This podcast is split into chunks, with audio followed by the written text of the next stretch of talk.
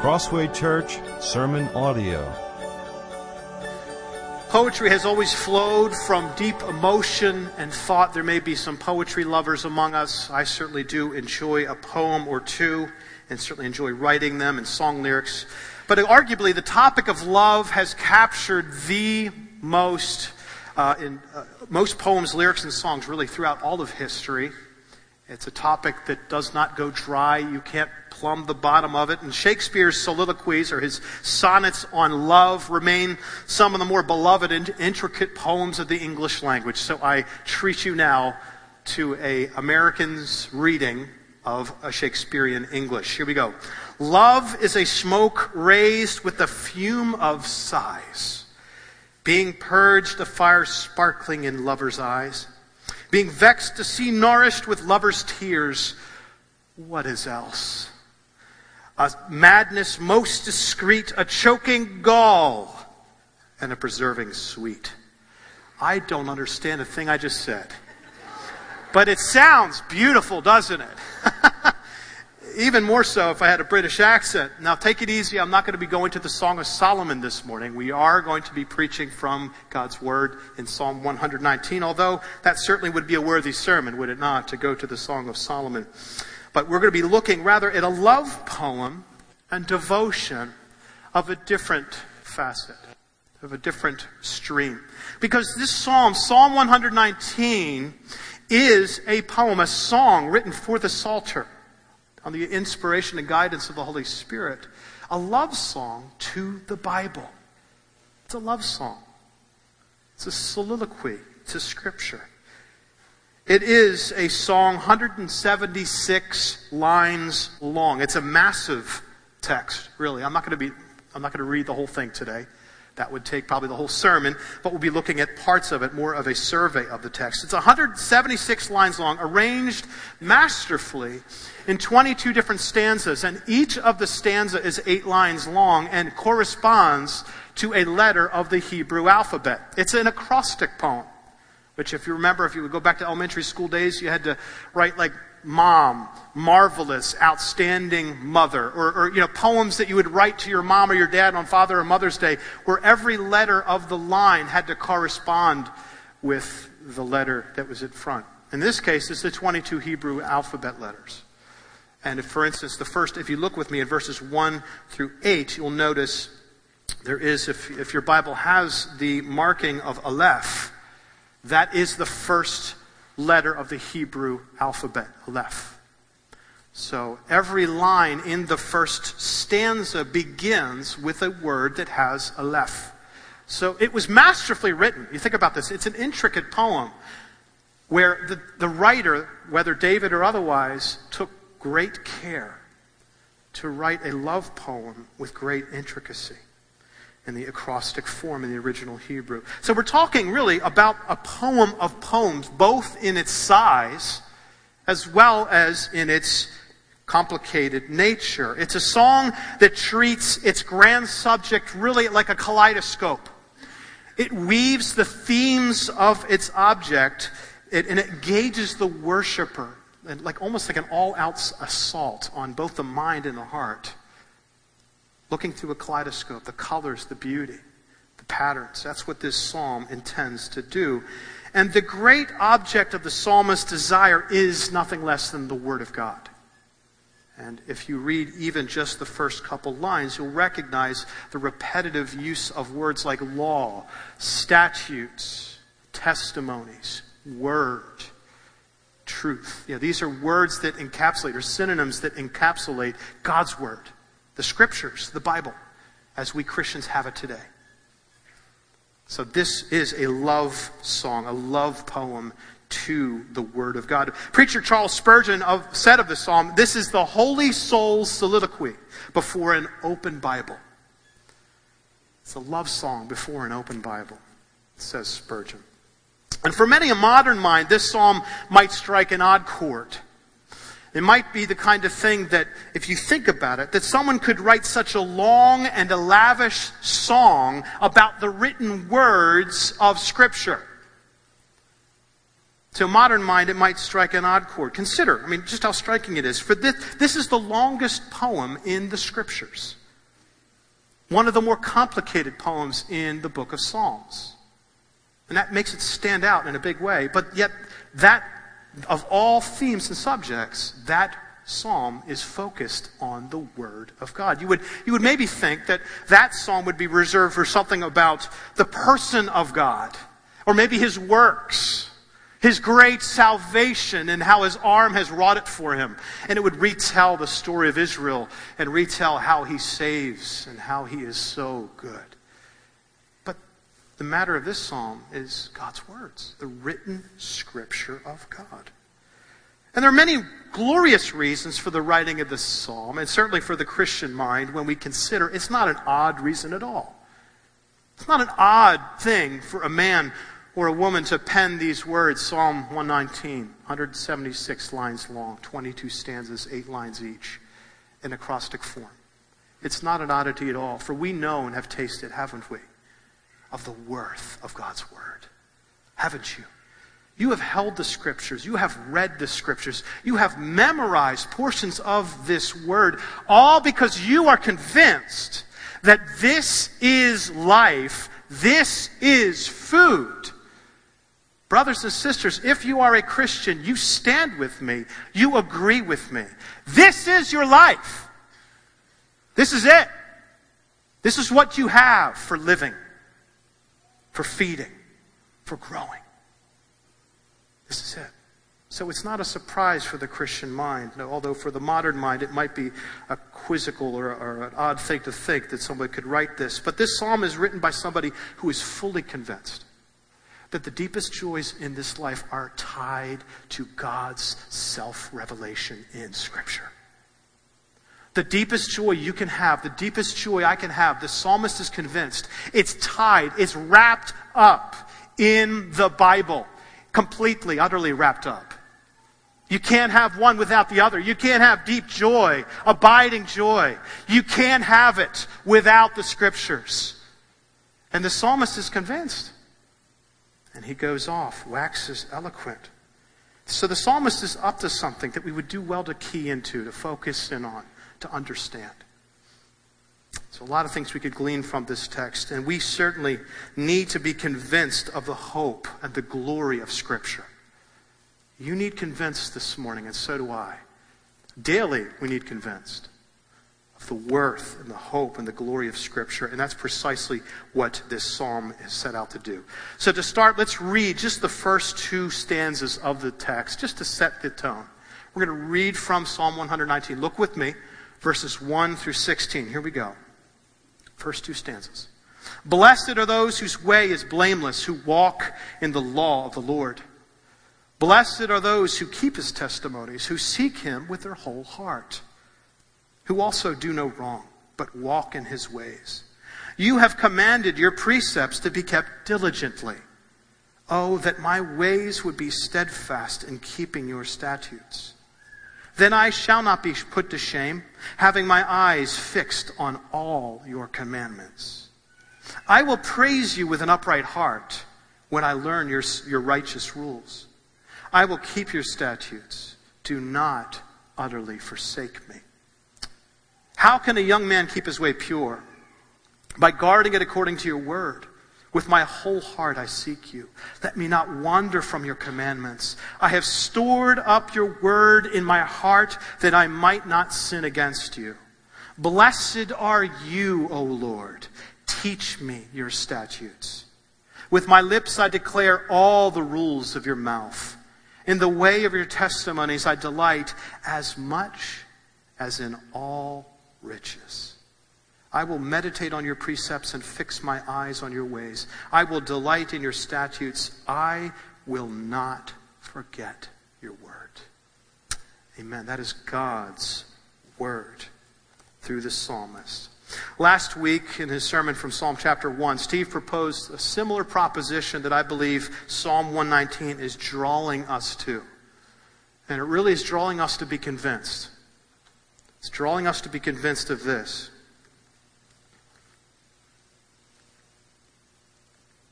If you would truly be happy, you must love and live out God's word. This will be the theme of, um, of, our, of our reading this morning. If you would be truly happy, you must love and live out God's Word. And in order to love God's Word, in order to cherish, to delight in it, we have to be convinced of several things, several realities. Number one, God's words are treasure. We must be convinced that God's words are treasure if we're going to delight in them. Secondly, God's words are tested. They are faithful. They are trustworthy. They can bear up under the weight. They can handle it.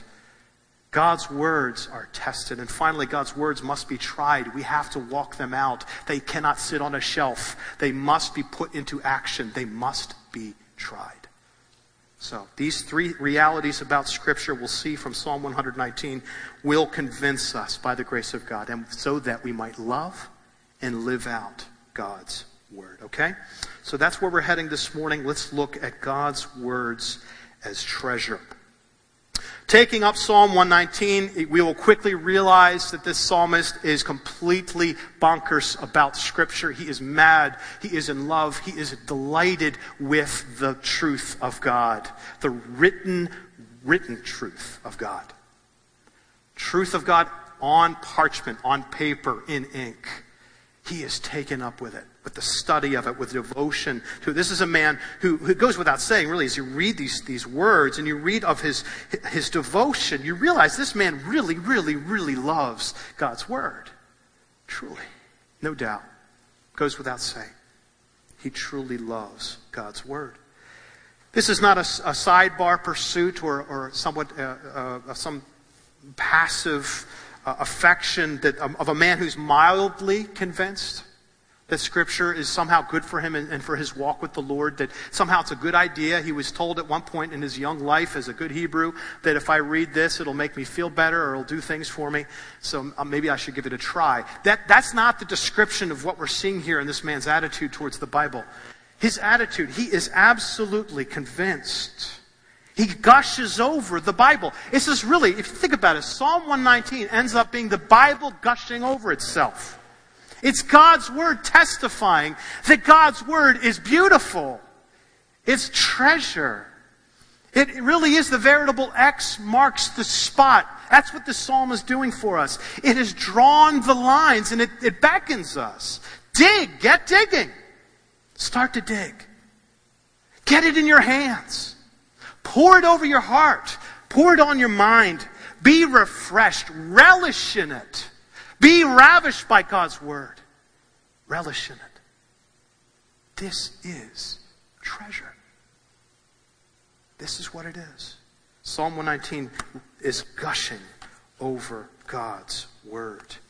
So the intended effect really is that, is that we start digging. It's like handling the sweetest, most life-sustaining food we could find, or it could be imaginable. For the spiritually hungry, for those who are impoverished of spirit, of which we all are. This is food. This is the sweetest food imaginable. There's, there's nothing greater thing, there's no greater thing than we can do. As those who are spiritually poor, there's nothing greater that we can do than to give ourselves to meditation and reading and hearing of the proclamation of God's Word. This is the best. This is the greatest thing that we can do. Brothers and sisters, like it or not, know it or not, we are spiritually hungry, impoverished people. And God offers us the pure goodness of Scripture. It makes me think of a true story that I, I shared several years ago about a man, George Erdos, a Holocaust survivor, who as a child in 1944 was captive in the Bergen-Belsen concentration camp located out of Hamburg, Germany. In 1944, he writes of an experience of one day while in the camp. I'm going to read this, this, uh, this testimony. One rainy, cold winter day, while I tramped around the muddy grounds, I happened to come within hearing distance of the perimeter fence, and I heard a sound like someone hissing.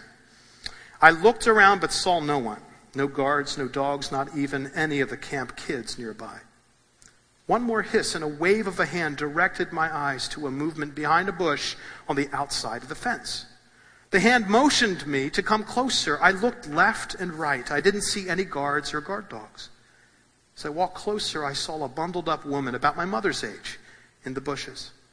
Quickly, she passed a white package through the barbed wires and immediately disappeared. I picked up the package and without hesitation, I hid it inside my coat and quickly walked away from the dangerous fence zone. The woman's timing was perfect. Within seconds, I saw one of the guards walking the perimeter of the fence, but luckily not noticing anything unusual. I walked back to my barrack and hid the unopened package under my straw pillow on my bunk bed. I thought it would be best to wait until my mother got back from work. She would know what to do with it. When my mother returned later, I whispered to her the story of the package. She took my little sister and me outside into the dark.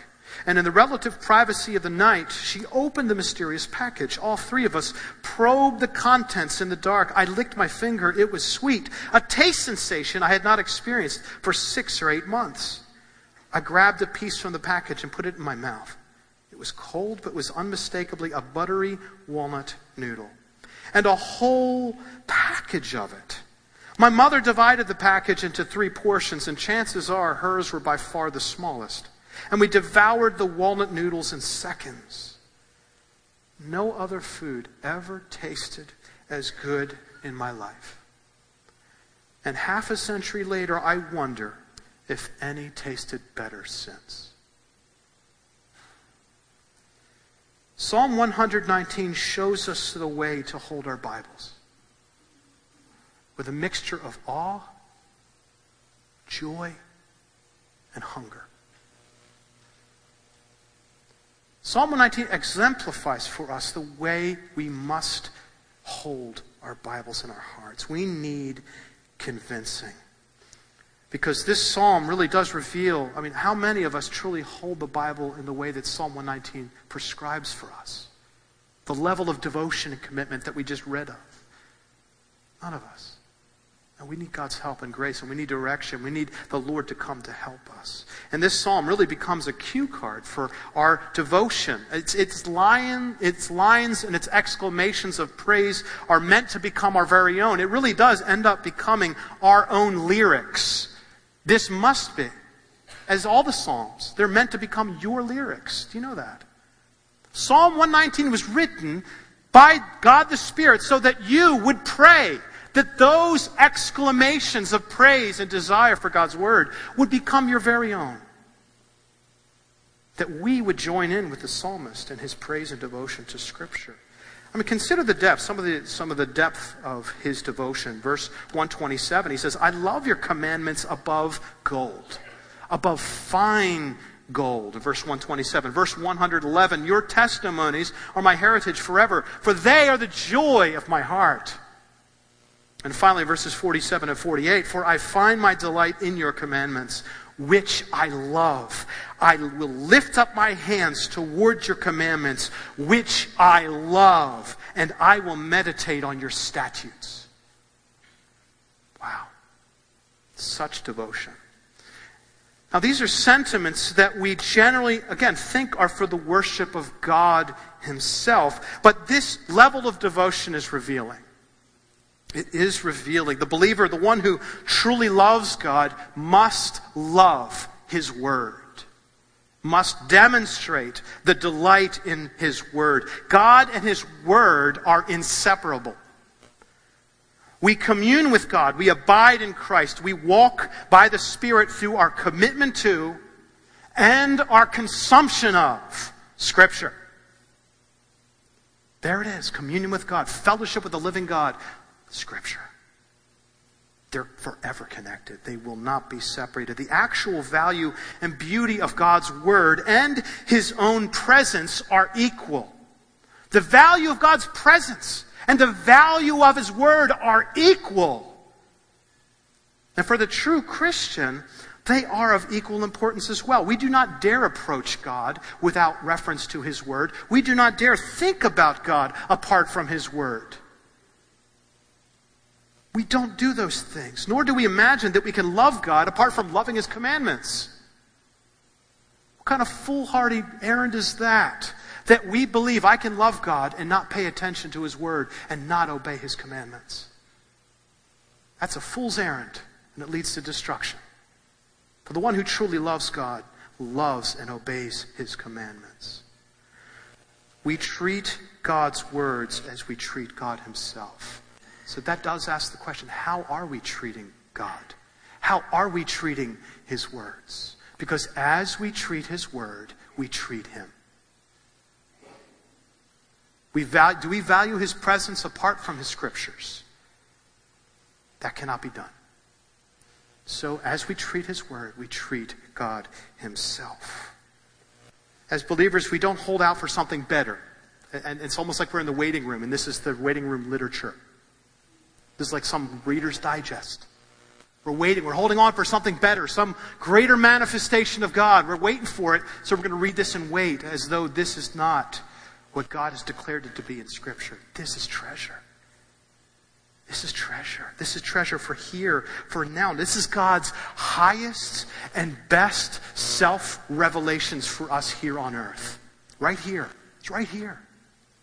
The best you will see and know of God is contained in the 66 books of the Old and New Testaments. This is it. God's highest and best. Therefore, we must treat it with such care, with such devotion, and follow the example shown for us here in Psalm 119. So, the gush over the Bible is what the Bible does in Psalm 119. And it really is God's holy prescription for lasting joy in His presence. Lasting joy in His presence means that we are giving ourselves to Scripture. For how else do we have our minds transformed? How else do we have our thinking changed? How else do we have our hearts fixed on what is true and right? It's only going to come through Scripture and by the Spirit's power.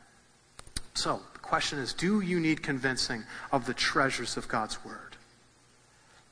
Do you need convincing? And you might answer that quickly. No, I don't. I, I, see it. But I think it's better said that you look at your ways and allow your ways and what you do show the right answer. What is our habit of listening to sermons? Are you attentive? Do you take it in? Are you wanting leaning forward, desiring to grow in the truths of God's Word. And private study. Are you giving yourself, brothers and sisters, Christian, are you giving yourselves to personal study of God's Word? Do you love the Bible? Does it show in what you do? For it is better said that you look at what you do. It's better said that you look at your way, your path, and, and your habits because they reveal whether you are convinced whether you are convinced that Scripture indeed is treasure, that it's the veritable X marks the spot. So, where are you digging? That's my question to you this morning. Where are you digging? Where is your shovel? What are you putting value? Where is your value? Where is your worth? What is your passion? May the Lord help us, each of us, to make this number one the study, the devotion, the affection, and then the walking out of God's Word. Amen. May God help us. May God help us. So, what do our habits reveal? May the Lord help us. And, fathers, I want to draw special attention to you this year. 2017, may this be the year, fathers, that you lead as you read. Do your, does your wife and your children know, men, that you are a man of the Bible? Do you read to your children Scripture? I don't, I don't ask these things to condemn you.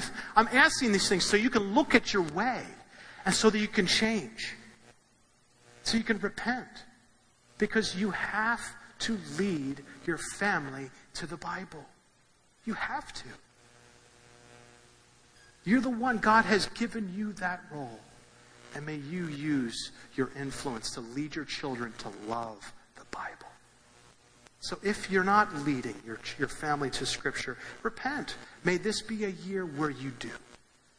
It's simple. It could be so simple. I want to like demystify the whole thing. I mean, just sit down over dinner, read a proverb. It's like 15 words. Read it and then talk about it and then pray a Thanksgiving prayer and maybe sing a hymn. Do a little interpretive dance. That's what Steve Heitland does for his family. Every time it works. Listen, you don't, it does not have to be a, a choreographed biblical lesson. Brothers, seriously, one proverb, one prayer. You've brought your family to God's word and you've warmed them at the fire of truth. Oh, brothers, please. Let this be a new year of commitment to bring your family to the treasure of the Bible. Amen? And wives, pray for your husbands that they might lead your families in a way that honors the Lord. And children, teens, pray for dad that he can carry out the role that God has given him. Your dad, I, me, all dads in this room, we desperately need the grace of God.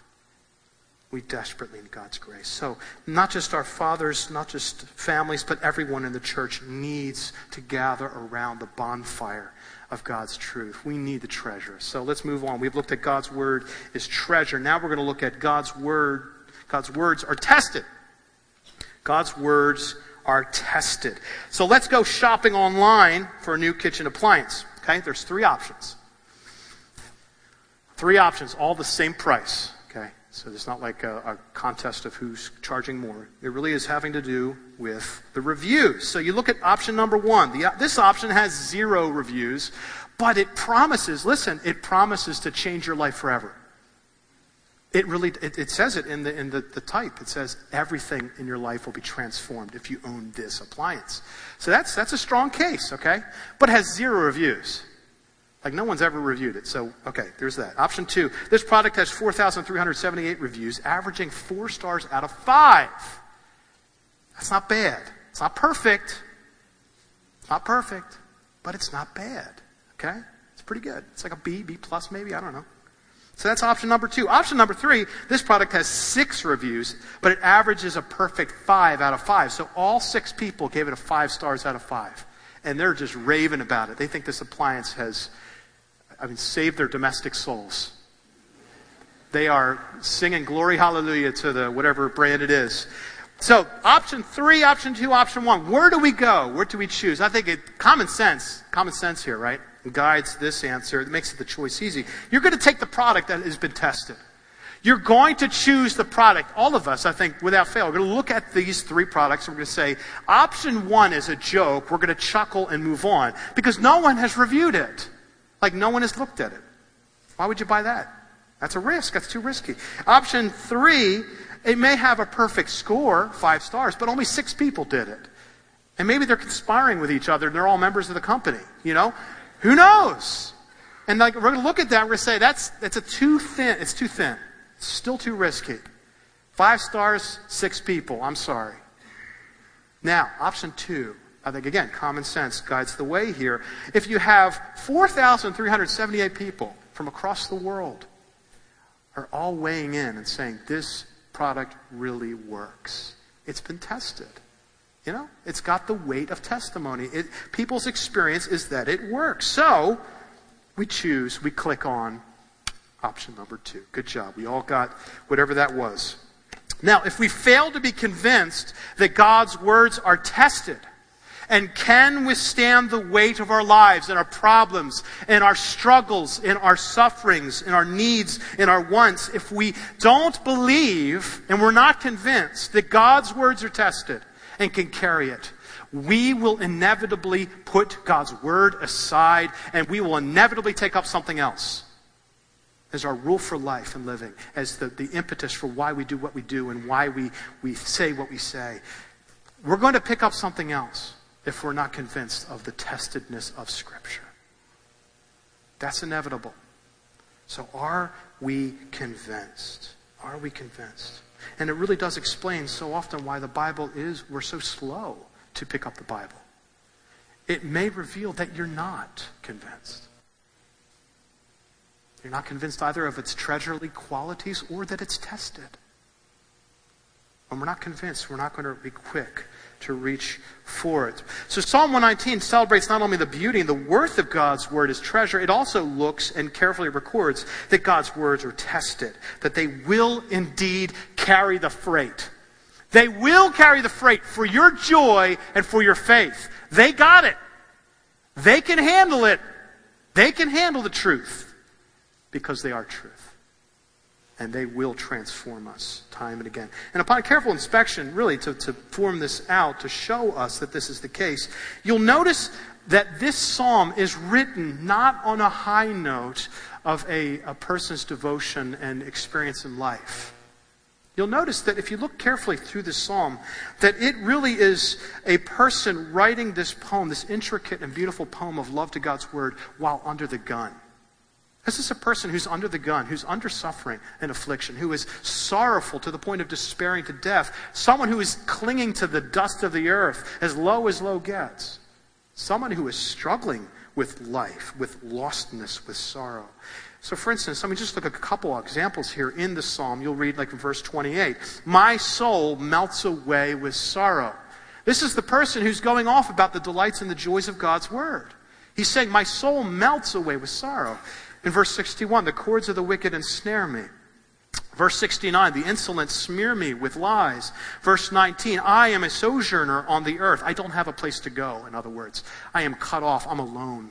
I'm like an alien in a planet. Trouble and anguish have found me out, verse 143. And then finally, the, the last verse of Psalm 119 I have gone astray like a lost sheep. This is, this is not necessarily a pleasant framed picture, is it? This is, this is not a, a selfie that's trying to get the best angles. I don't do selfies, but if I did, I can understand why you want to get the best angle. This is not a good angle. You're getting some really ugly shots of this person's face and features and of their situation behind them. They're under the gun. They truly are. It's, it's in so many lines of the psalm, throughout the 176 verses, that you hear the, the tunes of lament under the pressures and the weight of sin and fallenness in this world.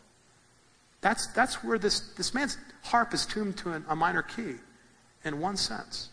That he's writing of devotion and love to God's word while under the gun.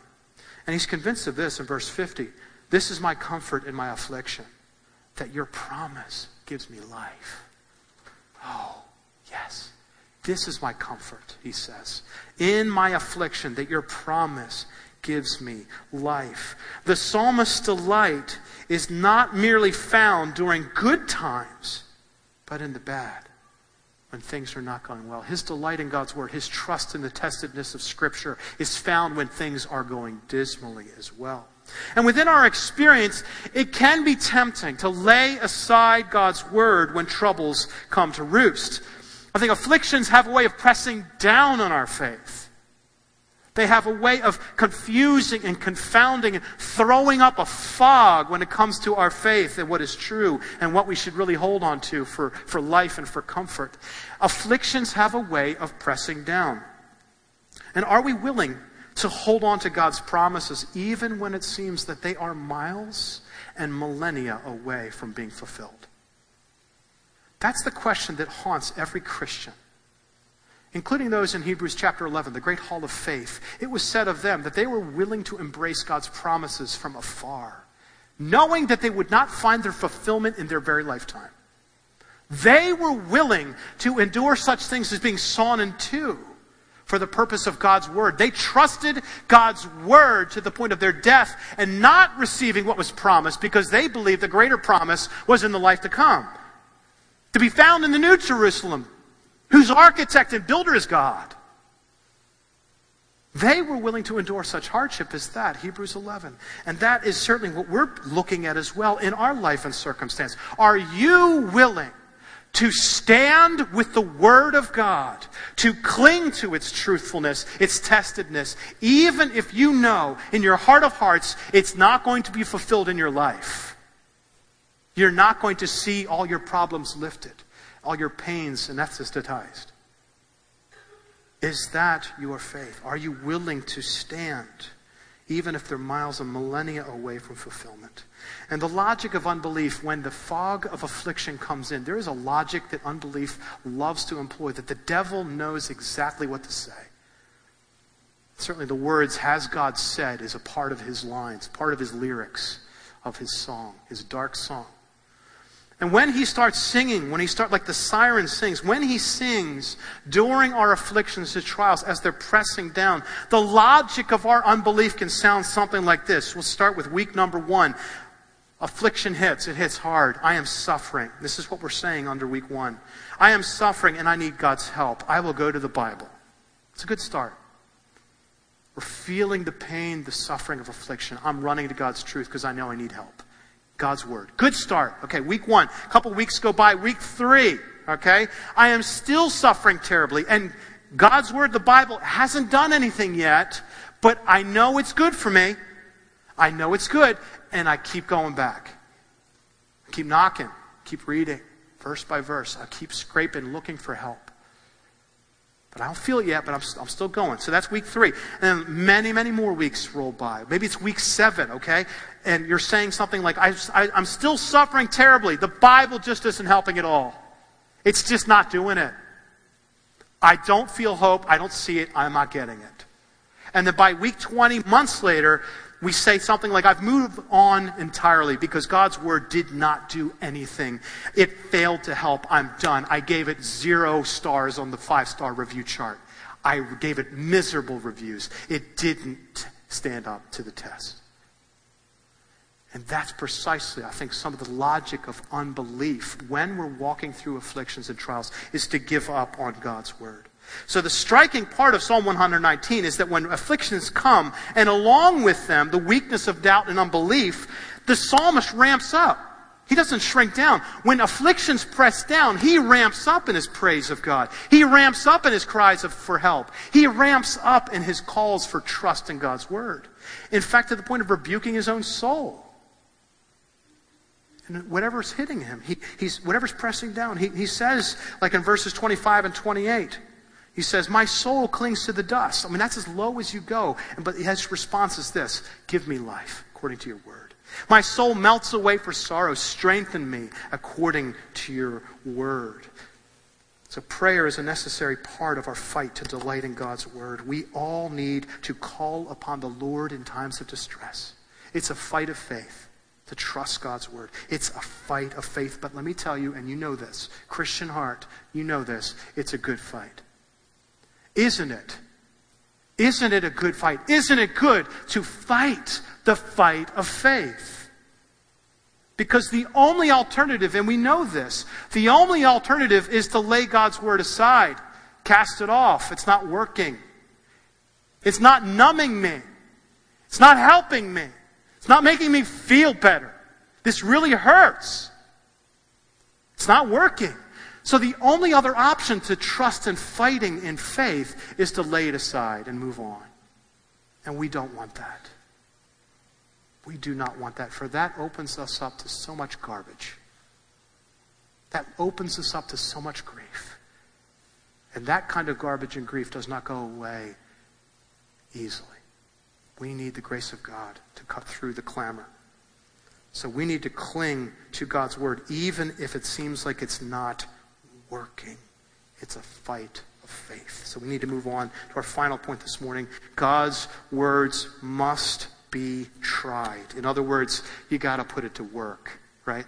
It's not, a, it's not a painting on the wall of gentle Jesus leading the flock. No, these, the Word of God is meant to be tried. It has treads. It calls you to travel. You got to go with it.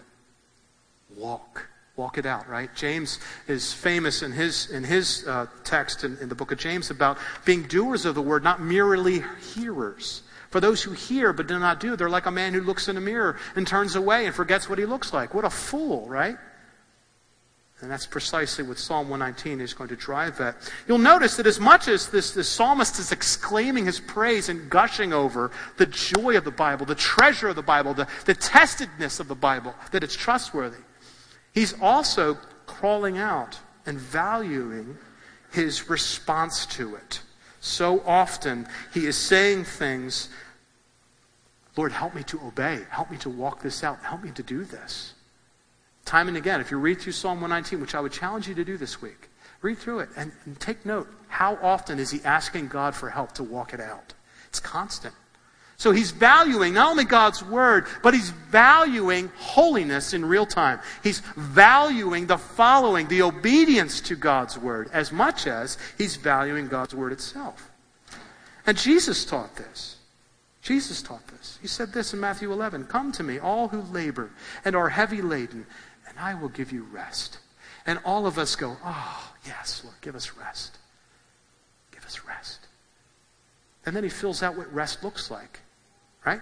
He says it. He says, Take my yoke upon you. What? Lord, if I you told us you're going to give us rest. Where's the pillow? You know, where, where's, the, where's the cot, Lord? Where's the uh, Serta mattress? I thought that was what you said. But he didn't say that. He said, Take my yoke upon you. You're an ox. Get to work. that's, that's a, the common parlance. You're, you're, put, you're being put to work by the Savior. Take my yoke upon you. Learn from me, for I am gentle and lowly of heart, and you will find rest for your soul. That's the key. That's the key. As we take on the yoke of Jesus Christ and follow our Master, obeying His word, treasuring the obedience unto holiness, as we do that, we will find rest for our souls. It's going to take everything out of us, but it's going to put so much into us. It's glorious. That's the yoke of Jesus Christ right there. For my yoke is easy, my burden is light. And Psalm 119 says so many very similar things. And, and here in verses 33 to 35, where the psalmist exclaims this Teach me, O Lord, teach me the way of your statutes, and I will keep it to the end. Give me understanding that I may keep your law and observe it with my whole heart. Lead me in the path of your commandments, for I delight in it. He gets it, doesn't he? You can see he gets what it means to love and delight in obedience. He gets what Jesus meant by take my yoke upon you. He gets it because he delights in it. It's not a burdensome, enslaving thing. No, it is a thing that sets us free. This burden, this yoke, it's light. It's easy. It's beautiful. To obey the scriptures, it's beautiful. So we're entering the joy of our Master while on earth as we obey His word. Holiness, hear me, holiness is not a drag. Holiness is not a burden. It is not a threat to our joy. It is not legalistic. It is not burdensome for the ones who have tasted and have seen the salvation of Jesus Christ. For those who have known the mercies of God, they are so compelled and desire to honor their Lord and their Savior by obeying Him, by taking His word, by believing His word, and by living it out. That is our call, brothers and sisters.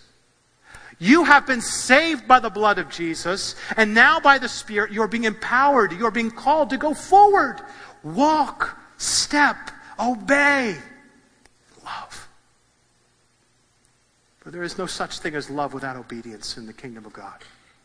There is no such thing as love without obedience in the kingdom of God. To love is to obey. To obey is to love, Jesus tells us. So may we truly love with a sincere heart, with full assurance of faith. May we walk forward by the grace of God and obey. And obey. Put his words to the test. It is by the Spirit. Now, there is a warning to be considered in verse 176. The psalmist ends the entire psalm by saying this I have gone astray like a lost sheep. Seek your servant. I think for each of us, if we uh, are as our flesh is, we will be tempted to lay aside God's word, to put aside obedience in favor of other things that seem to work better things that seem to bring us greater comfort or joy in this life. But if we allow that to occur, if we leave God's revealed will in Scripture alone, if we ignore it or leave it untried, it will mean for all kinds of grief for the soul. There will be no peace for the person who willfully and ignorantly lays aside the Bible and what the Bible teaches and commands of us. There will be no peace. There will be no rest for your soul, Jesus will make it clear to you.